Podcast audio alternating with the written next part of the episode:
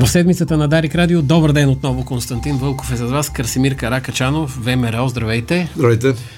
Онзи дет попаднах на отличен текст, с който отново припомня нещо, за което сме говорили а, не веднъж в това студио, че анализът на събитията от най-новата ни история, от българската история, някак си изключва често външната гледна точка. Има десетки френски, немски, италиански, какви ли не книги, а, посветени на това, което се е случвало в България тогава. И ми се ще да ви прочета един отказ а, на вас и на нашите слушатели от книгата Опасната зона на Европа. Автор е известния английски историк Хенри Чарлз Улц, който пише следното. След обявяването на българската независимост на два пъти посетих България. Първия път едва успях да проследя продължаващите преговори между българи и турци, които в този момент рискуваха да доведат до открит разрив между двете страни. При второто си идване можах да поруча по-обстойно какво носи признаването на княз Фердинанд за цар на българите. Както и какви са съответните предимства и недостатъци, които България ще извлече от обявяването на своята независимост. Със сигурност българите заслужават похвала за голямото спокойствие, което проявиха през цялото време на кризата. През октомври 1908 година, пише Хенрих Чарлз Удс, бе лесно за армията на новопровъзгласилата се държава да превземе Одрин, ако ли не и да стигне до стените на турската столица.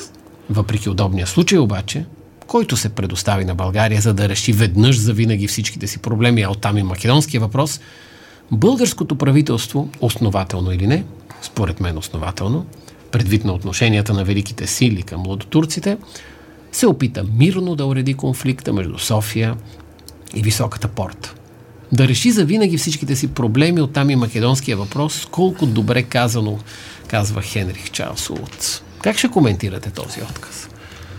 Вижте, човека го е писал горе-долу по това време, така са му изглеждали нещата, но България към 2008 година все още не е готова да воюва с Турция.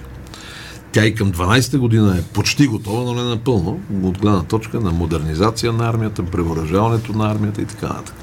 Но има и нещо друго, което той пропуска, тъй като като съвременник uh-huh. на тези времена, при липсата на телевизии, радиа като Дарик или пък интернет. Радиосът му на възприятие да, е по-малък. Също радиосът на възприятие и на информация е малък от, от пресата. Само единствено от печатната преса където новините са с няколко дни закъснение. Всъщност турците тогава предприемат и, макар и фиктивни, но никой не знае по това време, че те са фиктивни, мерки. Те въвеждат конституция, обявяват Турция за парламентарна държава, обявяват създаването на партии.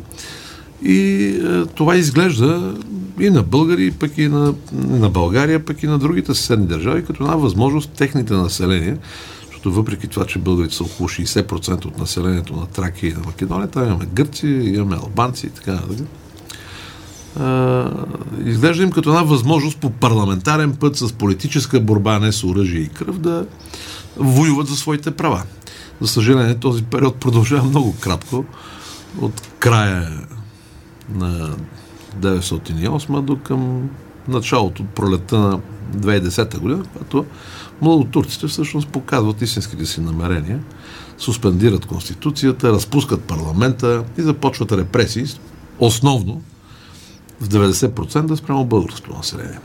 Тогава, разбира се, и България за пореден път, и т.е. за последен път се убеждава, че трябва да се търси военно решение. Както беше казал един български политик по това време, македонски въпрос може да го решиме или с автономия, или с анатомия. За съжаление, турците не се съгласяват на автономия и се стига до Балканските войни. Все пак обаче, исторически погледнато, този период в някакъв смисъл се остава и с а, дипломатическото решение на. А, вижте, този а, период, въобще периода до Първата световна война, бих казал един златен период в историята на българската държава, т.е. един успешен период. От освобождението България върви напред създава много мощна образователна система, открива университет, създава интелигенция или по-точно появява се тази интелигенция, която не е само възпитаник на Софийския висшето педагогическо училище тогава в София, Много българчета след освобождението отиват да учат на Запад, в Русия и така нататък, но забележете, в 99% се връщат да строят новата си държава. Техните родители са ги учили е, или са ги възпитавали не както сега много хора възпитават децата си, бяга и мама на Запад, защото тук нищо няма да стане. А са ги пращали на Запад да учат и са им казвали, връщаш се да поемеш семейния бизнес или да служиш на държавата си. За възпитанието на тези българи може да съдим и по събитията от Първата световна война, от Балканската война преди това, когато хиляди българи се прибират от чужбина. Включително Съединените Американски щати се дигат, има специални комитети, които там на место ги организират качват се на параходите в Бостон, стигат до Европа и отиват на фронта. Първата световна също. При много по-тежки условия, защото все пак воюваща Европа. 15-та година много българи също напускат работа, изгодния лъскав и в сравнение с България лъскав живот в Америка и се прибират да воюват. Въпрос на възпитание. Бисмарк го е казал, вече след като се пенсионира, стария и най-успешен немски канцлер, бих казал многократно по-успешен от госпожа Меркел, която горе-долу, колкото него управлява Германия, който е обединителя на Германия. На въпроса на един журналист английски, ако не ме лъжи паметта, как успяхте нали, във вашата кариера в няколко войни да решите немския въпрос, т.е. да обедините Германия от 36 разпокъснени държавици и свободни градове, да направите един мощен райх. И той отговаря последния начин. Войната се печели в класната стая. Тоест, както възпитаваш бъдещото поколение, така утре ще бъде управлявана държавата ти. И тук е разковничето. Дълго време в България младите поколения бяха подложени на политическа и идеологическа индоктринация. Е така да, той Бисмар казва и, че основното е да правите история, а не да я пишете и го доказва да, с... Така е, така. Сега разбира се, има за желязната, за желязната ръка в кадифена ръкавица, но да го оставим но, на това. Но нека тогава тъй като беше седмицата Има ли са кауза за тези хора, а и тъй като започнахме с история, днес е един исторически ден. На тази дата, 1916 година, българската армия освобождава град Добрич. След Добричката епопея, след преди това боевете, които се водят преди това, този ден, така че днес е празник на град, на град Добрич. Аз бих казал на всички българи, не само на доброджанци един празник на всички българи, защото със силата на българското оръжие и волята на българския народ беше решена една справедливост, беше възстановена една справедливост. Доброжа се върна в пределите на майка България, след като беше откъсната 13-та година от румънците с помощта на Русия. Нека тогава да ви питам така. Оценките за независимостта продължават да не са еднозначни. Има анализатори, които винаги ще отбелязват, че само за 10 години страната ни преживява две национални катастрофи, предходният период е бил белязан от економически и социален възход и така нататък. Най-важното тук обаче е един друг въпрос. Готови ли сме били ние българите за своята независимост и тази липса на готовност, която може би и сега се усеща, какво е? Защо сякаш съпровожда житието и битието ни до днес? Я ще ви направя един анализ. В българската история, след освобождението от турско робство, имаме, или дори ако започнем дори, дори преди освобождението, има няколко неща, които ние все още ги изучаваме в учебниците, т.е. децата ги изучават все още в учебниците, въпреки опитите на всевъзможни соросоидни структури да пренапишат българската история – и да ни лишат от самочувствие и от съзнание, че сме българи, да ни направят една маса аморфна, както между другото марксисти или ленинисти искаха да го направят. А, и събитията, примерно, вземете априлското възстание. Едно събитие, което довежда до освободителната руско-турска война и освобождението на България. А, вземете Съединението, 1885 Вземете независимостта на 22 септември 1908 това всъщност са успешните събития до началото на, как да кажа, на неуспехите. Кога България е постигала успехи? Тогава, когато нейният политически елит е имал самочувствие и съзнание, че със собствените си сили, с силите на собствения ни народ, можем да си решаваме проблемите. Защото априлското възстание става въпреки съпротивата на Русия. Те няма интерес ние да правиме възстание и да им, да им размътваме политиката, защото тя е ангажирана с други процеси в това време. А, Съединението на България става въпреки нежеланието на Русия и победата над Сърбия в, в войната се дължи на българските офицери, защото Русия изтегля не само администрацията си от България, но всички свои офицерски кадри от българската армия. Независимостта става въпреки нежеланието на великите сили. Тоест България тогава, когато имала волята а, и самосъзнанието, че сама решава своите проблеми, е постигала успех. И кога започват неуспехите? 12-та година. Ние се гордеем с победите в Балканската война, превземането на Одрин и много други а, сражения, а, но всъщност Балканския съюз е под чужда диктовка. И той е в, в услуга на друга държава, в конкретен случай на Русия. Влизането ни в Първата световна война, макар че има настроение в обществото, то става пак под, как да кажа, външен натиск под формата на различни оферти. Изводът е такъв за мен. Когато българин е решител на себе си, не е чакал някой в Москва или в Брюксел, или в Берлин, Париж, Лондон или Вашингтон да му дава съвети какво да прави, е успявал.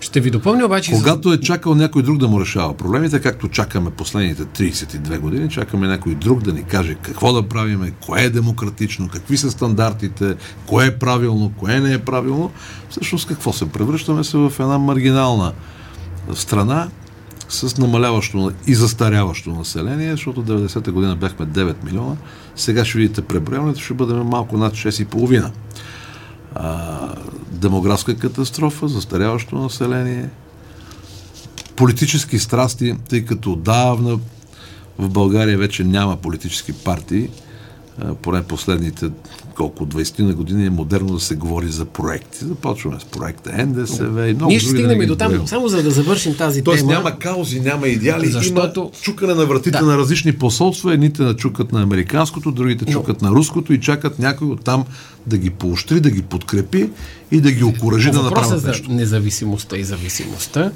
А, в началото на това предаване стана дума за австралийската сделка с подводниците, обидата над Франция, обвързването на Австралия с САЩ и Великобритания, заради което ви питах за независимостта, защото нямате ли от една страна чувството, че такава страна като България отдава малко по-голямо значение на независимостта, което не винаги отговаря на реалната и стойност, защото ще ви кажа, поначало независимостта в днешния свят едва ли има, освен няколко държави, които ги борим на пръстите си, докато има много други държави, които много умело използват зависимостта си и зависимата си позиция и получават облаги за себе си. Вижте, аз не съм съгласен с едно подобно определение. Да си васал на някого, първо не ти прави чест и второ, каква точно облага ти носи. Ние след като бяхме 32 години, се озъртахме чукахме по чуждите врати и чакахме някой да ни вкара в НАТО, за да ни пази НАТО, или да влезем в Европейски съюз, да ни храни Европейски съюз. Какво точно получихме? Тъй като а, актуалният въпрос сега са цените на тока, спекулата и така нататък, ми извинявай. Това, което се случва в момента е следствие точно на тази зависимост – на българските политици от външни фактори, които ни принуждаваха да игнорираме, а нека да кажем директно дума, да унищожаваме нашата енергетика. Какво беше затварянето на първите четири реактора на Козлодой? Ако не обслужване на чуш интерес. Защото нека си го кажем в прав текст, без да се сърди някой. А, тогава ни обясняваха тогавашните управляващи, бяха един проект, нали, нов демократичен проект, НДСВ, че това е цената да влезем в Европейски съюз. Това въобще не беше вярно. Просто натисна френското лоби, затворихме четирите реактора на Козлодуй. Защо? Не защото те бяха опасни, вредни или не бяха модерни. Напротив, бяха минали всички проверки буквално една година по-рано и ни бяха казали, че те могат да функционират още 20 години. Ми защото просто френска, една френска банка беше инвестирала в един проект в ядрена централа в Румъния, така наречената централа Черна вода.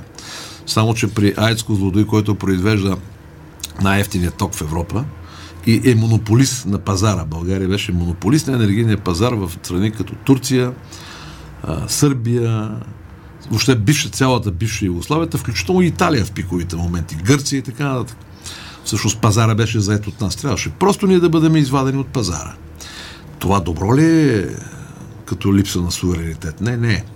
А тази зелена сделка, която, за която продължава да се мълчи. Защото дори в миналото правителство, каквото и да приказват, сега виждам, че служебното правителство, за да оправдае своята некадърност, да обоздае спекулата в енергетиката, и спекулата с цените на основните хранителни продукти и така нататък, се опитва да прехвърля вината на предишното правителство. Ме извинявайте, ама поне три пъти за тези 4 години именно а, ние патриотите бяхме тези, които спирахме дигането на цената на тока. Кевър не вдигаше цената на тока, защото щеше да падне правителството. А, сега какво се случва? спекула. Всички знаем, че е спекула.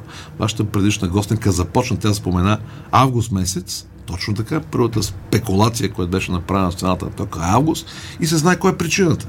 Една частна фирма, която си гонеше своите интереси, но къде но беше цената на тока не е изолиран български проблем. Естествено, че не е изолиран български проект, а, про, а, проблем, но когато ти си разрушил а, възможности да изграждаш собствена енергетика, да осигуряваш приемливи цени, когато така наречената енергийна борса всъщност не е никаква енергийна борса, а обслужване на някои частни интереси, които си играят с цената на тока, и те видяха, че служебното правителство заето в болната си амбиция да изчегъртва някого, не се занимава с съществените проблеми, просто си направиха една спекулативна, едно спекулативно действие в тази посока. Също и цените на хранителните продукти. Абсолютна спекула.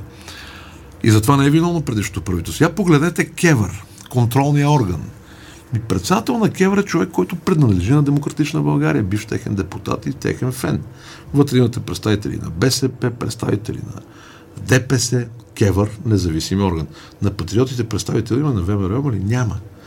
Така че, ако говорим за енергетиката, какво трябва да се направи? Първо, спре спекулата пред енергийната борса. Второ, този кевър в този му вид е абсолютно безмислен. Той трябва да се махне. Третото нещо, което, говорейки в перспектива, защото този проблем сега, дори да успеем да го окрутим по някакъв начин, и той е начин на един, засилвайки присъствието на държавните предприятия, защото една от грешките на служебното правителство е, че намали производството на електроенергия от ТЕЦ Марица 2. Уж заради вредните емисии. Не, не беше заради вредните емисии, а за да бъдат обслужени интересите на някои частни фирми, които произвеждат така наречената альтернативна зелена енергия от вятър и от слънце. Я погледнете ги тези фирми с кого са свързани, кои а, олигарси, както е модерно се казва, стоят за тях.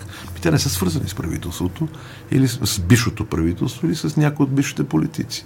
Те са свързани с някои партии, които днес искат да ни учат на уми разум. Така че тук е спекулата и тук е, как се казва, играта. Но в перспектива, ние ако не реализираме а, един от двата проекта, Белене или Седми бог на Козлодой, в бъдеще ни чакат много неприятни неща. Ако не успеем да предоговориме и то по един ясен и категоричен начин, присъединявайки се към страни като Унгария, Польша, които също поставят този въпрос. И не само тези две държави, и някои други източноевропейски държави, ние буквално, слугувайки на тази зелена утопия, която ни се налага по един брутален начин и която се налага в самата Европа по брутален начин, ние просто обричаме нашата економика на фалит. И тук не е проблема макар че той е съществен, че цената на тока се отразява на всеки един гражданин. По-глобалното е, че това удря бизнеса. Много предприятия вече, много фирми вече фалираха и затвориха. Огромни предприятия фалират, т.е. затварят, защото този скок, този, а, този скок на, на цените на тока, особено за промишлени нужди, особено за бизнеса, е убийствен за тях. Ние обличаме на смърт българската економика. И тук решението е това – да избереме дали да имаме суверенно поведение, т.е. да устояваме български интерес и да кажем, господа от Брюксел, много хубаво, вие там разни утопии си правите. Нали, въртите си разни схеми а, за това, че и някакви зелени ви пълнат главата си ни глупости. Да, но това не отговаря на българските реалности. Да, може би Германия може, макар че се съмнявам, четейки анализите, че и Германия няма да издържи а, само, че Германия си прави сметката да компенсира тези загуби с по-ефтина газ през Северен поток. Ние какво направихме с Южен поток, какво направихме с а, тръбата от Турция? Нищо. Какво се случва с нашата а, енергетика? Тя отива на умиране.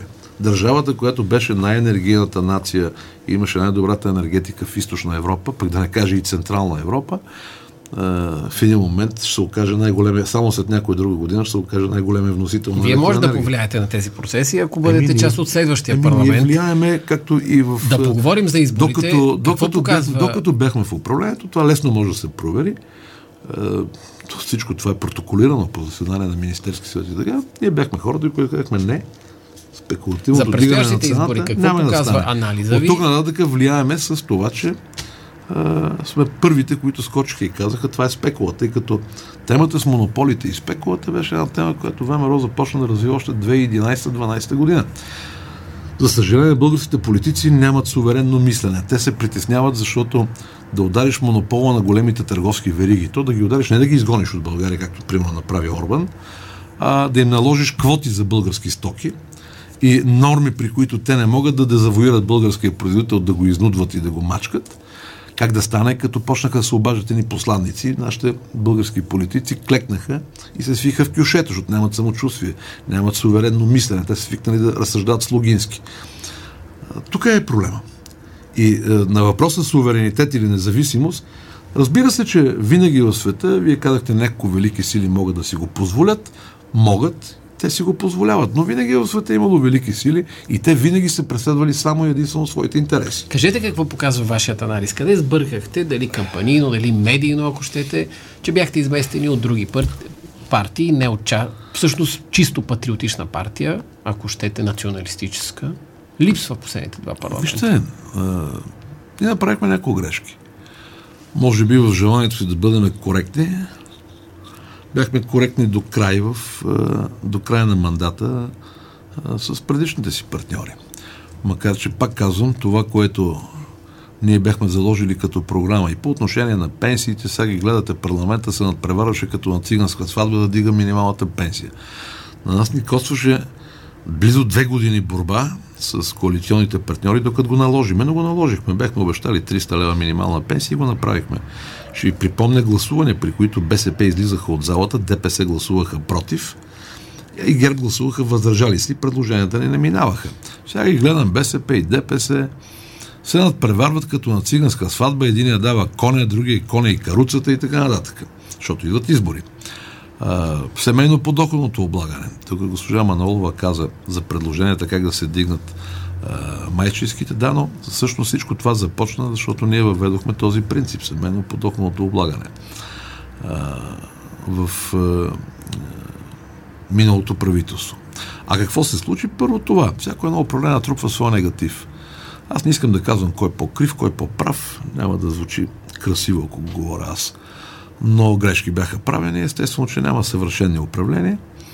И ние си понесохме негатива от участието си в управлението. Финално, Първо. Финално... Второ, а, беше пълна грешка на вторите избори 11 юли, това, че а, решихме, след като малко не ни достигна на първите, тогава вземахме 3,65, да търсиме коалиция с политически субекти, които явно нашите избиратели, собствените ни избиратели, не, не приеха. 40% от гласувалите на първите избори за ВМРО не излязоха да гласуват. Те не гласуваха за други, едва 10% от тези, които са гласували за нас, едни 17-18 хиляди души, се преориентираха между първите и вторите избори. Но 40% не гласуваха. Тоест, тъй като не трябва да завършим коалицията, на следващите избори, което направихме. Ще явите самостоятелно. Това го заявихме още И последен отдавна. въпрос, тъй като на едни от президентските избори вие лично имахте един сериозен вод, над 15%. А, много от, от анализаторите не без основания твърдат, че президентска кандидатура на малка партия действа като локомотив при избори две в едно. Мислите ли да се сигурен, че, Не съм сигурен, че е точно така, но както казват древните, пантерей. Всичко тече, всичко се променя. Това, че е, за мен и господин Нотев на миналите избори гласуваха близо 16%, това бяха около 600 хиляди гласа, те или малко повече бяха, забравих, не означава, че същите хора ще гласуват пак. Но за мен, пак казах, изборите не са участие заради самите избори. ВМРО го е доказало в своята практика последните години. Последните 20-30 години. Последните 15 на 20 години в България не се раждат партии. Не се раждат субекти, които имат кауза, имат идеология. Раждат се проекти. Проект за това те самите си го наричат проект. Това е проекта на канадците и така нататък. Всъщност това са едни проекти, зад които стоят определени економически интереси или външни геополитически интереси.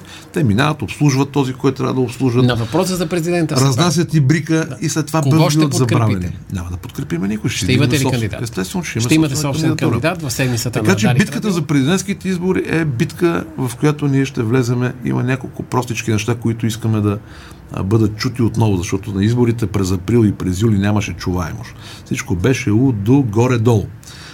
Едно от нещата, което казах още миналата година в септември, докато основните политически сили, докато основните институции, президентство, е, Министерски съвет, парламент, основните, как да кажа, играчи в държавата не седнат и не се разберат кое е важно за България.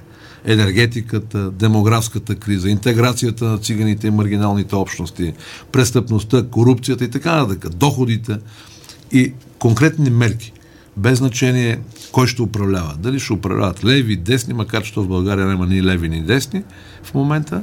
Всичко е борба за баницата. държавата няма да върви напред. С омраза, с омраза, с противопоставяне, никой не е спечелил в световната история, камо ли в българската. Другото нещо, което е, айде да помислим по една друга тема, президентската република. В края на кращата видно е, че в България страстите има кой да ги разпалва и те не отихват виждаме два парламента, а и преди това сме виждали други парламенти, които са тотално некадърни да свършат нещо полезно и да изберат правителство, камо ли да формулират някакви каузи и цели пред българската нация или да намерят решение. Казвал съм го още 99-та година съм го предлагал, предлагах го и 2007 година, предлагах го и миналата година, като правиха ремонти в Конституцията да помислиме за един по-засилен модел на президентска република, в която президента не само да излиза и да дига юмруки и да призовава хората за протести, но, до, но да дава, да има възможност на законодателна инициатива, да може да бъде реален стожер, но и реално да носи отговорност. Прекъсвам ви до тук с отговорност. Мисля, че това е хубава дума. Красимир Каракачанов, ВМРО в студиото на Дарик.